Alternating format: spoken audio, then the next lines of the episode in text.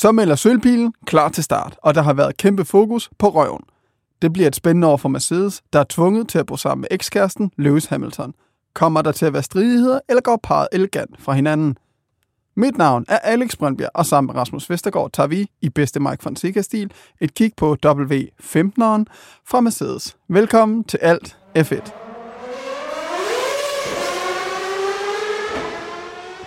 Jeg faldt min Mike Fonseca-joke lige igennem, eller... Det er noget med et eller andet tal at gøre, som også er i Mercedes-bilens nye navn. Ja, den hedder jo W15, ja. Og han... Jeg gider ikke forklare. Nej, okay. Ja, velkommen til, Rasmus. Ja, tak. Vi skal snakke lidt om den nye bil fra Mercedes. Ja, der er noget at snakke om. Der er noget at snakke om. Det bliver næsten et tech-hjørne i dag. Ja, vi er endt med at dykke ret meget ned i nogle ting. Måske også lidt dybere, end vi egentlig... Som vi ikke lige troede, vi burde hoppe ned i. Ja. Det var noget af et kaninhul. Men før vi dykker ned i kaninhullet, så synes jeg lige, vi skal kigge på, hvordan den ser ud. Ja. Yeah. Og der tror jeg, vi er lidt uenige. Yeah. Lad os høre med dig. Vil du lige beskrive, hvad farvekombinationen, vi ser her? Jamen, den er jo lidt skizofren, kan man næsten sige. Fordi det er simpelthen en blanding af de... sidste mange års liveries fra Mercedes, som vi har set. Jeg vil sige, den har en sort base, og så har den simpelthen fået en sølvfarvet næse, der fader over i sidepodsene bagved. Og så med de her Petronas turkise highlights og røde detaljer også fra Ineos. Mm. Så det er noget af en kombination, som jeg ved, du ikke er helt glad ved. Yep. Og jeg må også sige, det første indtryk, eller mit førstehåndsindtryk, da jeg så den, det var, okay, det der, det ser mærkeligt ud. Men jo mere jeg kigger på den, jo bedre kan jeg lide den. Ja, altså der er nogen, jeg vil give ret i, der er nogle billeder, hvor den ser godt ud på. Men der er delt med også nogen, hvor jeg er meget i tvivl om, altså den virker bare sådan lidt kønsforvirret i mine øjne. Ja. Den ved ikke helt, om den vil være sølv, eller om den vil være sort. Men det er jo selvfølgelig ikke første gang. Men jeg kan godt lide, at de prøver noget nyt nu. Og det er sådan lidt en... det er jo også lidt symbolisk. Det er jo sådan en, et håb om, at en kombination af de her to klassiske liveries, som de har kørt med, kan bringe dem tilbage til, hvor altså, de hører til i toppen. Du tænker, det måske er lidt en homage til noget sølvpil? Og lidt til Hamilton måske også. Ja, who knows. Men jeg synes i hvert fald, når man kigger på de her renders, som blev udgivet først, altså de officielle billeder af den nye bil, der ser den sgu meget godt ud. Altså det her, det kan noget i det rigtige lys. Nogle fede detaljer. Jeg synes faktisk heller ikke, det røde, det gør noget. Nej, jeg kan faktisk også godt lide det røde. Det synes jeg er placeret meget fint. Det gør den lidt fræk at kigge på, og jeg synes i det hele taget, det sorte og det sølv, det spiller godt sammen. Sådan lidt, det gør den lidt badass. Det ligner sådan lidt en Batmobil på en eller anden måde. Jeg tror bare, i mine øjne er problemet måden, den er kombineret på. Jeg tror, at det er den sølv, det turkis, og så over i den sorte. Jeg føler, at det skulle være placeret anderledes, eller et eller andet. I hvert fald, der er et eller andet galt i mine øjne. Men ja, men det er jo smag og behag, alt det her. Ja, men jeg vil give dig ret i, når jeg så har set billederne fra shakedown på Silverstone her, der er altså nogle af billederne, hvor den her sølvfarve, den får bilen til at se fuldstændig plastikagtig ud. Det ligner en legetøjsbil. En forvokset legetøjsbil, der har en grim grå sølvfarve. Ja. Altså, den skal skinne noget mere. Okay, så vi er enige i, at det er måske ikke den, man skal have en modelbil af? Nej, det tror jeg ikke, man skal. Vi skal bare nøjes med at få nogle fede Photoshop-billeder i et mørkt rum. Ja, lige præcis. Stjerner, det er også noget, vi skal uddele her i programmet. Hvad hænger du på? Hvis den rent faktisk kommer til at se lige så godt ud. Jeg tror til natteløbende, Saudi-Arabien, Bahrain, Singapore, der kunne den godt snige sig helt op på en 5'er. Men i de andre løb... Okay, jeg er i chok. Men i de andre løb, hvor jeg tror, jeg dømmer efter Silverstone-billederne her, der, det ser simpelthen lidt underligt ud. Spørgsmålet er også lidt, om den bliver ved med at have den mængde sølv på sig. Det er jo så det. Jeg kunne forestille mig noget af det der sølv, der fader. Det kunne jeg godt forestille mig, at de fjerner. Ja. I don't know. Ja, fordi nu, bare lige en hurtig detalje, som måske, eller pointe, som nogen måske undrer sig over, fordi vi har jo været lidt efter nogle af de andre hold med alt det sorte carbon. Jeg vil sige, der er jo også carbon på den her, men det gør ikke helt lige så meget, fordi Mercedes identitet de sidste mange år har været sort i forvejen. Så om det er sort, eller om det er carbon sort, det er sådan lidt underordnet. Så det er sådan, man kommer udenom det. Det er ved at have gjort det i lang tid. Ved at være sort i forvejen, ja, lige præcis. I modsætning til Alpine, der burde være blå og ikke sort. Ja. Det var jeg jo meget efter dem. Nå. Men ja, 3,5 lander jeg på. 3,5? Nej, 4. 4. 4, men 5 i natløb. Ja, formentlig. Ja, det ved jeg jo ikke endnu, men det tror jeg. Okay. Og det nej, du kan ikke tage det tilbage endnu. Nej, det kan jeg tror, jeg ender på en 3'er. Okay. Altså, jeg synes igen, den skal se lidt fed ud på banen, og jeg tror bare ikke, den kommer til at se så fed ud på banen. Jeg tror, den kom, som du lige har sagt, kommer til at se lidt plastikagtig ud. Ja. Men altså, hvis den skaber nogle gode resultater, så er den jo fed. Det er jo så det. Men jeg er faktisk overrasket over, at du giver den 3, for at dømme efter din allerførste besked til mig, hvor jeg ikke havde set bilen endnu, den dag den udkom. Der var sådan, hvad har de gang i? Skal lige se, om jeg kan finde den besked. Jeg tror bare, du skrev nej, Mercedes, prik. Det tolkede jeg. Jeg havde ikke set bilen på det tidspunkt. Det tolkede jeg som, at de havde gang i noget rigtig forfærdeligt, og at det var en halv stjerne, der var på vej der. Ah, men da jeg så den første gang, var jeg altså også i chok. Altså fuldstændig. Det er, fordi de gør noget nyt. Jamen, det er nok det. Det er jo nok bare, man skal vende sig. Og jeg er blevet en gammel mand, der er sådan, de skal ikke ændre på noget. Nå, så glæder du dig til Red Bull, kan jeg høre. Vi er jo ikke de eneste, der har givet den her stjerner. Vil du lige læse, hvad Andreas Nygaard han har givet den? Han har skrevet meget her. Men ja, Mercedes blev ikke enige internt om sort eller sølv, så en 50-50-løsning. Billedet lige for foran ligner 2014 Mercedes, men fra siden er der lidt 2020-lever i orden. Men de gerne vil tilbage til den periode, og det er en hyldest til deres topår og til Lewis. Det var også det, vi lige var lidt inde på. Men Andreas kan ikke lide samlingen mellem sølv og sort og Ineos irriterende røde detaljer, siger han så. Så der er han jo faktisk rimelig uenig med os. Ja. Det ligner også, at de var i gang med at male sølv, men lige pressede den sorte farve ind. Den skulle have været sølven for 3,5 stjerner. Ja, jeg tror bare, de fandt ud af, at vi skulle lige have lidt sort/carbon, så vi skraber lige halvdelen af sølvet af. Ja. Nej. Jeg er meget spændt på, om det ender med at være den sidste Mercedes med sort, fordi det er jo var det 2020, da den kom første gang, var Hamiltons ordre, havde han sagt, og hele det her Black Lives Matter kampagne, som jo så er blevet hængende siden. Den har jo været sindssygt fed, også i sort, men der var den mega, den rigtige Mercedes er jo sølv. Altså, det er jo historisk set er den sølv, så det bliver lidt spændende at se den sidste. Tobias Jartenbæk, han skriver, Mercedes giver jeg 9 ud af 10, 100%, det smukkeste livery indtil videre i mine øjne. Så 4,5 på vores skala. Ja, jeg vil ikke lidt mere. Jeg tror næsten, han giver den 4,75. Okay. Er vi helt ude de bare små? For, det tror jeg, vi er over i sådan noget. Nå, det igen, det skal jo ikke kun handle om farverne, vi skal også til hvad de egentlig har ændret på den her bil.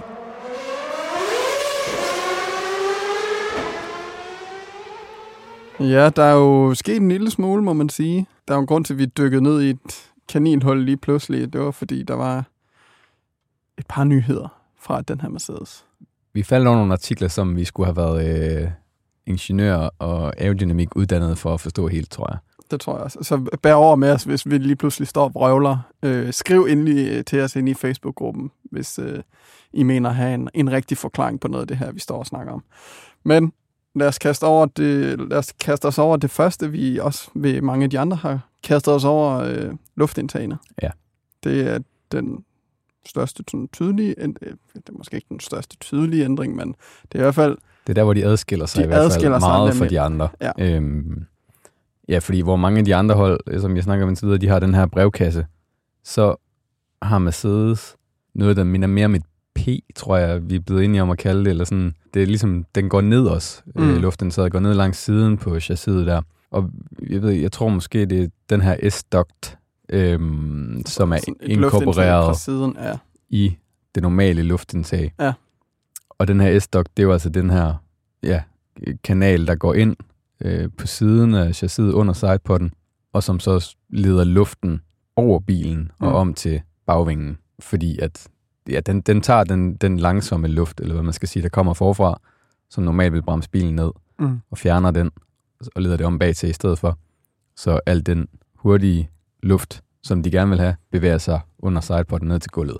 Ja, altså laver et undercut, så de bruger, som mange af de andre, sætter mere fokus på sidepodsene, de laver undercuttet og skubber luften ned på gulvet og bagud. Ja.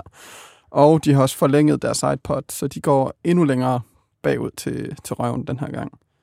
Måske fordi, at der har været ret meget redesign derom bagtil, så det er nok en del af alt det der. En af de ting, der også er ændret, som jeg lige nævnte her bagpå, det er, at de skifter til pushrod bagpå. Ja, som vi jo har snakket om en del gange. Jamen, det er jo, fordi de har ændret designet af gearkassen, og så i det hele taget har med den her ændring til pushrod fået noget mere plads til de folk, der ligesom arbejder med diffuseren og gulvet bagtil, fordi at der er en masse performance at hente i den. Altså, ja, så der er nogle muligheder, der er blevet frigivet i forhold til, hvordan de udformer diffuseren og sådan nogle ting. Og det har også været deres problemområde, hvor de også selv ude at sige, James Allison, Technical Director, har også sagt, at det har været, hvordan skal vi også det en bidsk bagdel, den har haft, ja, som blandt andet Hamilton og Russell har været meget usikre på. Lige præcis Hamilton vender vi tilbage til lige om lidt. Og det der jo også gør det, nu snakker vi lidt om det sidst med McLaren i det her anti-dive, anti-squat, hvor det jo især også det, de har byttet rundt om bagpå, det er for at give mere anti-squat, altså at bilen ikke sætter sig på røven på langsiden, altså, så den ikke porper sig lige så meget som især 2022-bilen, men også lidt 2023-bilen, altså så den bliver mere stabil og nemmere at køre og ud af sving, ikke overstyre så let, hvilket også har været noget af det, der var problemet. De har blandt andet også rykket cockpittet 10 cm tilbage, nogenlunde, af det de fleste... 5-10, ja. Det er estimerer. Svært at vurdere ud fra de her billeder indtil videre. Og det var faktisk noget af det, Hamilton han ønskede, der skulle ske, fordi han har altid følt, at han sad for langt fremme. Ja. 10 cm forskel, det er ikke meget, men det er måske nok til, at man... det føles helt forkert. Nok, ja, fordi han sagde jo, at han ikke kunne mærke bagenden godt nok, tidligt nok. Og det gjorde ham usikker, og det gjorde jo også, at i og med, at de nu rykker det tilbage, hvis de så både Hamilton og Russell selvfølgelig også får bedre føling med bagenden, så kan det også være, at de får bedre føling med bagdækkene, og at de slider dem mindre. For det var også en af de ting, de havde nogle problemer med i 23, det var, at de slid lidt for hårdt på bagdækkene. Så det er jo spændende at se, om det i hvert fald kan altså, gøre Hamilton og Russell mere komfortable i bilen, og være bedre til at få det maksimale ud af den. Vi skal til frontvingen, som der er lidt tvivl om, hvad det er for en vinge, de dukker op med. Fordi i renderingerne, vi har set, som de offentliggjorde, det er ikke den samme frontvinge, vi ser, da de var til det der shakedown, hvor de var ude og filme. Bilen, de lavede sådan noget med Sky Sports, så jeg. Kan vi lige snakke en lille smule om, hvad det er, der foregår her? Ja, hvis vi ved det. For det er jo det, der har været snakket allermest om. Det er jo måske lige indtil Red Bull kom dagen efter. Og altså mindfuckede alle. Fuldstændig. Med det snakker vi om i næste episode. Så var den her frontving på Mercedesen, det var faktisk årets innovative overraskelse indtil videre. Fordi på som du siger, på renderingerne, eller de her Photoshop-billeder af bilen, vi så først, der lignede det jo en ganske normal frontvinge med de her 4 elementer, som vi kender. Men så skete der noget, da den kørte ud af garagen på Silverstone til den her shakedown.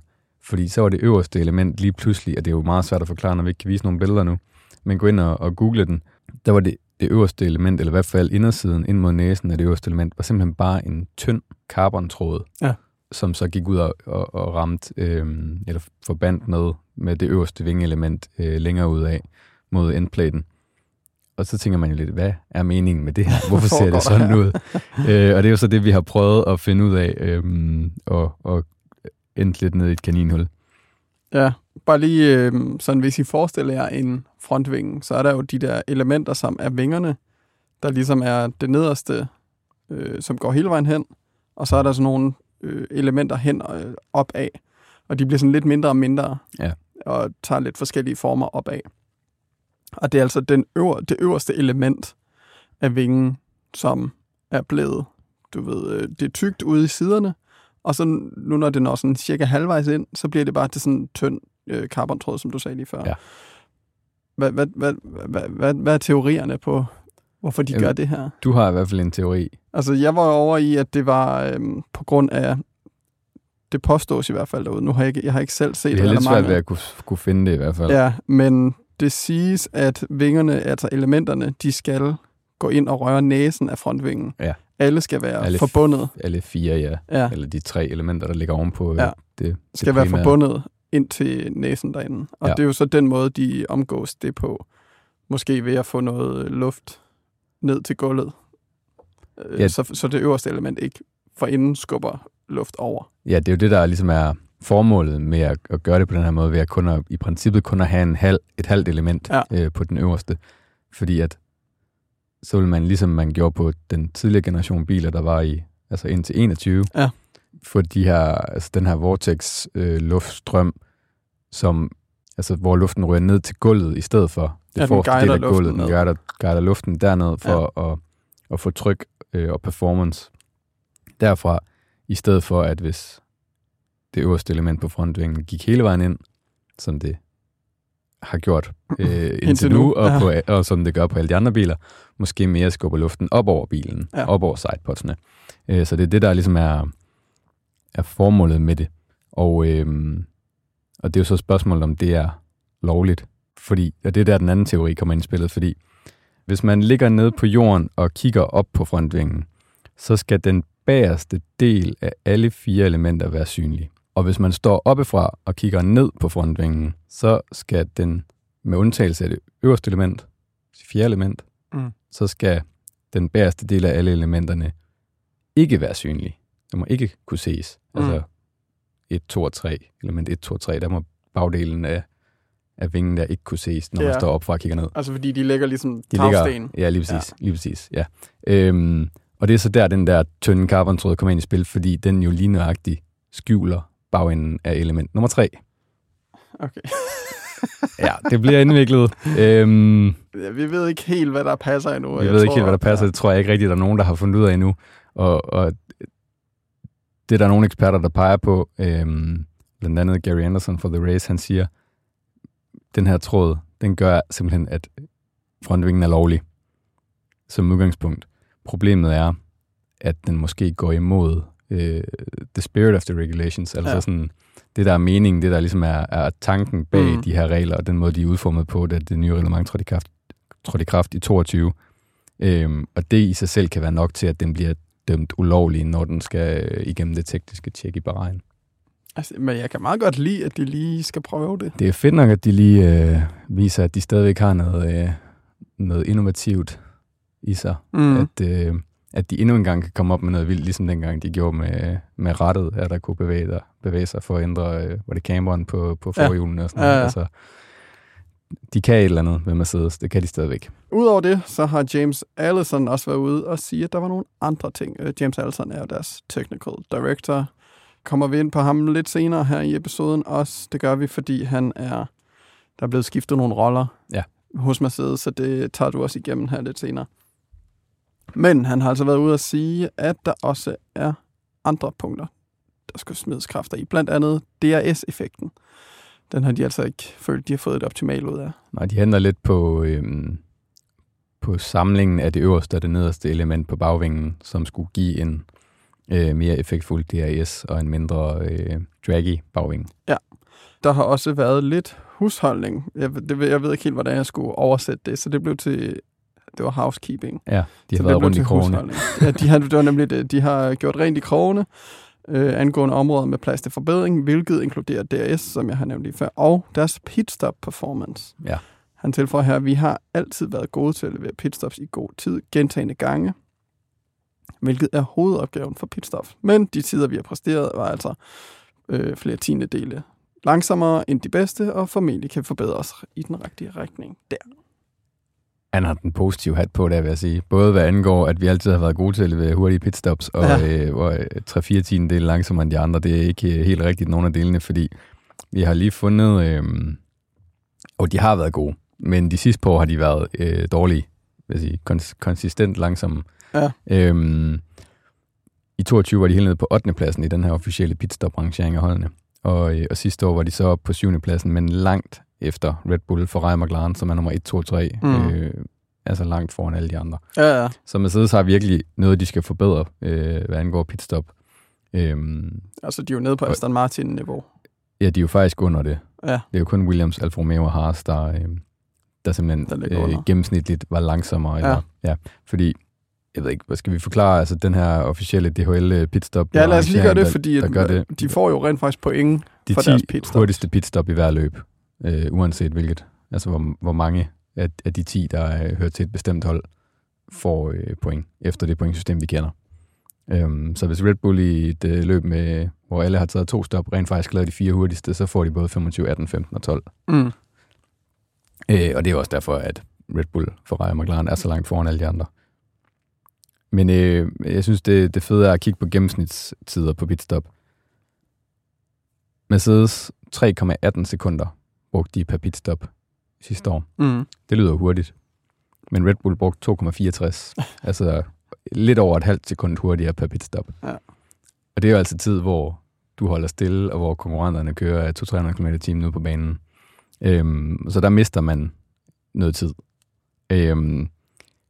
Og det er jo hver gang. Hver gang Hamilton skal ind, så mister han noget tid til konkurrenterne. Og nu kender vi ikke helt den gennemsnitlige pitstop-tid på Ferrari og McLaren, men de ligger nok tættere på Red Bull, end de gør på Mercedes. Mm. Så dem taber de også tid til.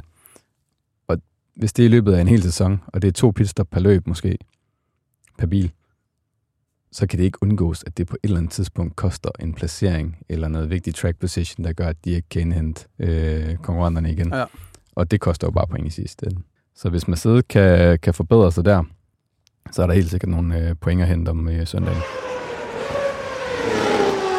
Ja, vi hopper lidt videre her, fordi som jeg nævnte lidt tidligere, så har der jo været lidt intern rokering hos Mercedes. Vil du lige tage os igennem, hvad er det, der er sket egentlig? Jamen, jeg vil godt lige starte med at gå tilbage til 2021. Ja. Fordi der vil James Allison, som på det tidspunkt havde været technical director i 4-5 sæsoner for Mercedes, ja. Efter han kom til for Ferrari, der ville han ikke længere være technical director. Han ville gerne bruge mindre tid i Formel 1 og mere tid med sin familie og på andre ting. Men Mercedes, de ville jo ikke af med ham. Nej. Så de opfandt en ny rolle til ham, Chief Technical Officer, og så blev Mike Elliott i stedet Technical Director. Ja, han var vel også lidt bange for, at han måske ikke kunne tilføje lige så meget, som han kunne før. I hvert fald ud fra nogle af de artikler. Ja, han var bange for, at han var ved at brænde lidt ud. Ja. Og sådan, altså, han havde brug for en ny udfordring. Og, ja. Ja, og sådan rent kreativt, det var mere det, jeg tænkte på. Ja. Brænde ud kreativt også. Ja, ja. Så de byttede plads, eller det gjorde de ikke helt, fordi man kan sige, de blev begge to rykket op i hierarkiet. Ja. Og James Allison som Chief Technical Officer fik en mere overordnet rolle, knap så hands-on, og vist nok kun 3 arbejdsdage om ugen. Hvem ville ikke gerne have det? Ja, det så jeg ikke. Og blev altså chef for Mike Elliott. Men så gik det ikke så godt med bilerne i 22 og 23. Gjorde det ikke det? Ikke helt vel. Så her i foråret for knap et år siden, er det jo i april sidste år, der byttede de simpelthen plads. Så i stedet for, at Allison var chef for Elliott, så blev Elliott chef for Allison. Og det var altså ikke så længe, for i efteråret, i oktober, tror jeg, der smuttede Mike Elliott så. Og så er det en eller anden fra Mercedes personbilafdeling, der blev chef, ja. Meget passende med det navn. Jeg synes, det er en legende navn. Ja, så i hvert fald, pointen i det hele er, at James Allison er tilbage som technical director, og det tror jeg, Mercedes bliver glad for, fordi vi kan vel hurtigt blive enige om, at efter Adrian Newey, så er han det største geni i Formel 1, hvad angår udviklingen og design af biler. Jeg så lige og kiggede lidt på deres meritter. Altså, Allison har været med til at vinde altså på biler. Han har været en af de vigtigste designer på, eller technical directors på. 11 konstruktørmesterskaber og 10 køremesterskaber. Newey har så henholdsvis 12 og 13. Så Allison er en lille smule efter. Men det er ikke meget. Det er ikke meget, nej. Men i hvert fald, ved at Allison er tilbage som technical director nu, og har været det i noget tid selvfølgelig, så har han haft mere indflydelse på årets bil, han har været mere hands-on, han har været mere involveret i den daglige udvikling af bilen, i stedet for at bruge tid på sådan generelle brede opgaver, vi har været inde på, at det måske har været noget med fordelingen af ressourcer og sådan alt muligt mere overordnet chefarbejde end den konkrete udvikling af bilen. Ja. Det skal han igen nu. Okay, så hvor længe var det, du sagde, at han havde været en del af den her bil? Altså, han har jo været en del af det hele, kan man sige. Alle bilerne. Han har også haft indflydelse på 22 og 23. Ja, bare mindre, end mindre han igen får nu. Ja. Og det har han været i siden april, tror jeg. Det var, de skiftede. Okay. Så, ja, det var bare lige for at gentage, hvad, så det er spændende at se, om ikke Mercedes kan mærke en forskel ved, at han nu er tilbage. Altså manden, der byggede... Eller ikke byggede, manden, der var meget involveret i tilblivelsen af de her biler fra 17 til 20, som var meget dominerende. Det leder os over i manden, der har kørt nogle af de dominerende biler. Lewis Hamilton har slået op med Mercedes. Ja. Vi har jo snakket lidt om det. Jeg synes lige, vi skal bare... Ja, vi har lavet en hel episode om det, så ind og hør den, hvis ikke I har gjort det allerede. Lad os lige kaste os lidt over, hvad er det, der sker i det her parforhold? Ja, det er jo det, hvordan de skal finde ud af nu. det til at se ud?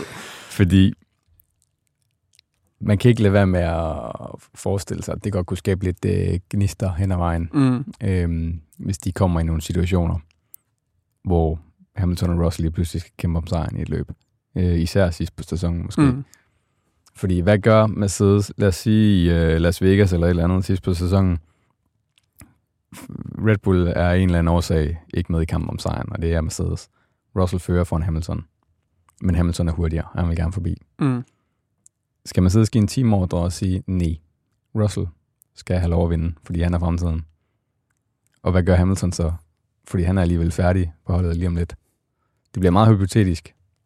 Men det kan altså ende i... Men altså, det er jo muligt, at det er plausibelt her. Fuldstændig. Ja, altså, hvad tror du, at Hamilton kommer til at gøre? Nej, men han er ikke så professionel, at... Men han vil jo gerne... Okay, jamen, han vil, jo, det vil han gerne. Men jeg tror, at Hamilton er så professionel, at... Og det er Mercedes også for den sags skyld, at det kommer ikke... De vil gøre alt i verden for, at det kommer til at ske. Og jeg tror heller ikke, det kommer til at ske. Men det er også lige så meget hele det der med, at det lurer hele tiden i baghovedet på dem alle sammen. Mm. At det kan ske på et eller andet tidspunkt, at de kommer op og toppes, og så bliver Mercedes jo nødt til at holde med Russell, fordi det er ham, der er deres fremtid. Fordi som du siger, Hamilton vil vinde, hvis han har muligheden for det. Det kan jo godt være, at de står og siger noget andet, nu når de står til interviews og sådan, altså nu når de kører, og man hører teamradioen, så er det altid sådan, han er for langsom, jeg vil gerne forbi, for jeg er hurtigere. Ja. Altså, og det hører vi konstant jo. Altså, det er ikke bare Hamilton og Russell, det sker ved. Det er alle kørende, der siger, jeg er hurtigere, luk mig forbi. Så, altså, det er jo plausibelt, men jeg er godt nok spændt på, hvad fanden der, om der kommer til at være stridigheder, bare sådan generelt. Det er jo også spændende at se, om Hamilton kan holde motivationen oppe. Ja. Vi har jo set før folk, der, det er måske så primært, hvis de stopper helt. Mm. At de nærmest ikke kan kende forskel på speed og brems i den sidste sæson, fordi at de er mentalt gået på pension. Det er selvfølgelig ikke helt det, der sker her, men fokuserer han på et tidspunkt i løbet af sæsonen så meget på Ferrari, at han lige vil sige glemmer at performe i år også, fordi han mentalt er videre til den næste opgave. Det er jo, det tror jeg ikke kommer til at ske igen. Han er, altså der er en grund til, at han er den mest succesfulde kører i Formel 1-historien. Men det er i hvert fald en storyline, som bliver i hvert fald... Fuldstændig. Og kommer han til at være lige så vokal angående, hvor dårlig bilen er, som han har været de sidste par år? Eller, som du siger, er han tjekket ud af det og bare sådan... Det er jeres problem. Ja, den er dårlig, og hvad så? Ja. Sådan er det. Nå, vi skal jo nærmest... Det er jo det, vi lige har snakket en lille smule om. Hvad er vores forventninger til Mercedes i 2024? Rasmus, vil du lægge ud? Jamen, vi var jo lidt inde på det, synes jeg, i McLaren-episoden. At før vi så McLaren og Mercedes-bilerne, så tænkte vi, men Ferrari, nu har de ramt den i røven. De bliver bedst efter Red Bull. Så vi McLaren, og vi så Mercedes, og nu tænker vi, det gør jeg i hvert fald, at de er begge to foran Ferrari. Og det bliver McLaren og Mercedes, der skal kæmpe om andenpladsen, og resterne for Red Bull. Og altså, det er jo, hvis Mercedes med nogle af de her innovative løsninger, de har fundet på, har altså fundet et eller andet, som kan give dem noget ekstra performance, som de andre først skal i gang med at efterligne. Så kan det godt være, man sidder så dem, der kommer bedst fra start. Best of the rest. Best of the rest, ja, fordi lad os bare være ærlige. Det gælder jo alle tre hold. Det kan godt være, de kan komme tættere på Red Bull, men de er alligevel så langt fra, at det bliver resterne, de skal kæmpe om. Lige præcis, og nu hopper jeg lige videre til en af vores lyttere, der har skrevet der, ja, han gav os stjerner, Andreas Nygaard. Han skriver, headset smasher Toto Wolff lød heller ikke, som de kunne drille Red Bull hele sæsonen, men at deres fokus mere var McLaren og Ferrari. Tror, det bliver tæt dernede, men tror, McLaren trækker det korteste, mens Ferrari eller Mercedes igen trækker det længste. Men lad os se, hvad de bringer. Altså, så han har helt ret i, Toto Wolff i lanceringen af den her bil siger, at det er nok ikke Red Bull, der er vores fokus. Vores fokus er at være best of the rest. Ja. Det er også sådan lidt sørgeligt, er det på en eller anden måde? Jo, så man har lidt, man har lidt opgivet ja, at vinde det hele. Jeg tror, det er kun, hvis de overrasker positivt, at han ændrer den holdning. Men det er jo også, altså det gjorde han jo også, dengang de vandt det hele. Der sagde han jo også hver gang med Karl Ornsen, ja, men vi skal passe på, at vi ikke bliver for selvsikre, at vi bare, sådan noget... antager, at de vinder. Ja. Ja. Og det synes jeg også er en god nok holdning. Men altså, man må gerne skyde sigte efter stjernerne i hvert fald. Det gør de jo også, kan man sige. De går bare ikke ud og siger det. De er også realistiske. De ved godt, at det er ikke umuligt, men en vanvittig svær opgave at hente Red Bull med det forspring, de har. Og Tobias Jartenbæk, han skriver også, han var også en af dem, der gav stjerner. Mine forventninger for Mercedes er store, da de blandt andet har fået James Allison tilbage, som var med til at lave de legendariske biler i Mercedes mest dominante sæsoner. Så ja, det er spændende, hvad den bil her, den kan bringe, som... geniet James Allison har fået lavet. Ja. Også fordi de siger jo, at det her med, at det er den første bil i den her nye generation af ground effect biler, hvor de ligesom har fået elimineret alle de fejltagelser, de startede med i 2022 og ført med ind i 2023. De fleste af dem, måske alle sammen, de er blevet udbedret nu. Så det i virkeligheden er... helt klart den på papiret bedste bil, som Mercedes har lavet i de sidste 3 år. Og det bliver så spændende at se, om de kan bevise det på banen også. Yes, jamen det var alt for os her. Det var en lille gennemgang af Mercedes' lancering her. Mercedes er done, og vi gør hurtigt klar til Red Bull. Se hvad fanden de har fundet på derovre. Der er sket lidt. Husk at hoppe ind og lytte til alle de andre hold, som vi har dækket. Alle deres lanceringer. Vi går lidt i dybden med deres biler. Vi har selvfølgelig givet deres livery stjerner, og vi har også taget nogle af lytternes vurderinger med. Hop ind og følg, der hvor I nu lytter til podcast. Spotify, Apple Podcast-appen. Følg os, så får I notifikationer, hver gang vi laver en ny episode. Hop også ind i vores Facebook-gruppe. Der sker lidt forskellige ting derinde. Vi deler blandt andet nogle billeder. Det er også der, vi hiver vores lytterfortællinger, stjerner og så videre fra. Så hop ind og tilmeld jer. Der hedder vi Alt F1. Hop også ind på Instagram. Der hedder vi også Alt F1. Der lægger vi også en gang imellem nogle ting op. Igen, jeg siger det lige en gang til i den her podcast også. Vi har snakket om at lave en Formel 1 Fantasy Liga, som selvfølgelig bliver gratis for alle at bruge.